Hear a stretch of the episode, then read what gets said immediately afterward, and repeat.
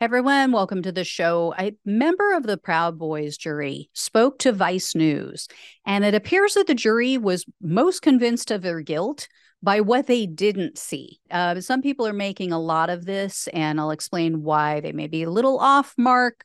Uh, but Andre Mundell is a 63 year old retired DC resident and he was on the jury. He told the reporter that the jury was almost 100% convinced of the seditious conspiracy charge from the beginning of the deliberation.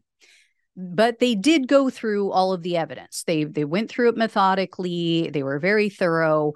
Um, first, they said they decided if it was a conspiracy, first and foremost, then they determined if it was a seditious conspiracy because that requires the use of force to find someone guilty. But Mundell says that what convinced the jury most was all of the Proud Boys communications and the communications that were missing. Mundell said, quote, I think that what it boiled down to, what they had to say prior to Jan 6, and the fact that they wanted to do so much in secret and that's why the government couldn't present too much of that evidence that had already been deleted because it was unrecoverable.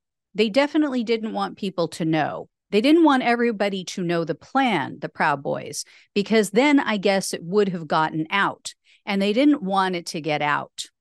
So, this is something I've been saying for a while now. Uh, when the chairman of the Proud Boys, or then chairman, Enrique Tarrio, was arrested on January 4th, um, you guys might remember he was caught carrying large capacity magazines into DC, feeding devices for weapons into DC. So, as soon as that happened, the group just went crazy. The the group leaders started telling their members to delete their messages, to commit, you know, re- delete all communication. They even deleted an entire group chat. The, this was a whole group that had been planning for months for January 6th, and they just nuked the whole thing. So, if, as they claim, they were just lending support to Trump or you know, they were just there acting as security for high profile figures. Then why do you need to delete your internal communication? And they said, we have to delete this because it could be used against us. We, you know, we could get hit with specific types of charges. And Mundell pointed out that there weren't any messages telling their members, you know, no, don't do this. He said that that was also a factor in his decision because they did talk about committing violence, but not not in the other direction. And that's what I think people are getting wrong. People are saying, "Well, you can't convict you can't convict someone on evidence that doesn't exist." But it wasn't just evidence that didn't exist. It was the fact that you had certain evidence saying, "Hey, we need to go commit violent acts. We're going to go crack skulls, blah blah blah." But then there were other things that were missing. I mean, if they were saying that, not deleting those messages, how bad was the stuff they were deleting? And it's not like they would have deleted stuff that was exculpatory, right? So when you see gaps in messages, you're going to assume the worst. And what you already had was horrible. So Mundell was also asked about the jury's decision to acquit Dominic Pezzola of the seditious conspiracy crime. And it was exactly what I thought. He cited how new Dominic Pezzola was to the group, how he wasn't in a leadership position. Um, but then Mundell said that the first vote on Pezzola wasn't unanimous. The jury deadlocked on that charge with him. And then some of the jurors came around, they changed their minds after some deliberation. And this part was really funny. In regard to Pezzola, Mundell said, quote, he wasn't the brightest bulb on the porch and may not have been bright enough to really know about the plan. So I said, well, poor guy. He should have listened to his father in law who told him, don't go. so, when asked his opinion on each of the defendants, Mundell said that Pezzola, quote, let loose and showed who he really was.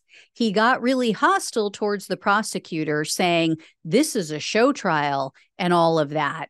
So that didn't play well with me. I told you guys that wasn't going to go over. You know, he he was trying to play it so calm and cool, like he was Mr. Innocent, and then all of a sudden he just let loose. Um, he also mentioned Zachary Rehl's attempts to quote play Mr. Innocent, and then Mundell also noted that when the verdict was read, Rehl was crying. Rehl started crying, but he said that Tarrio was just sitting there with a smug smile on his face, and he referred to Tarrio as an egomaniac. So the vice reporter asked also if he believed that the jury was impartial, and Mundell said, quote, I do. One juror was anti Trump, and she was hoping to weave him into conspiracies and such. But the evidence doesn't show anything that Trump did other than be there will be wild and stand back and stand by. That was his contribution. Other than that, everyone was focused. I think they got a fair trial. So here's where things ended up as far as the verdicts go, because you guys might remember in my last update, the jurors were still deliberating on a few charges. Um, so here's how they they rounded things up.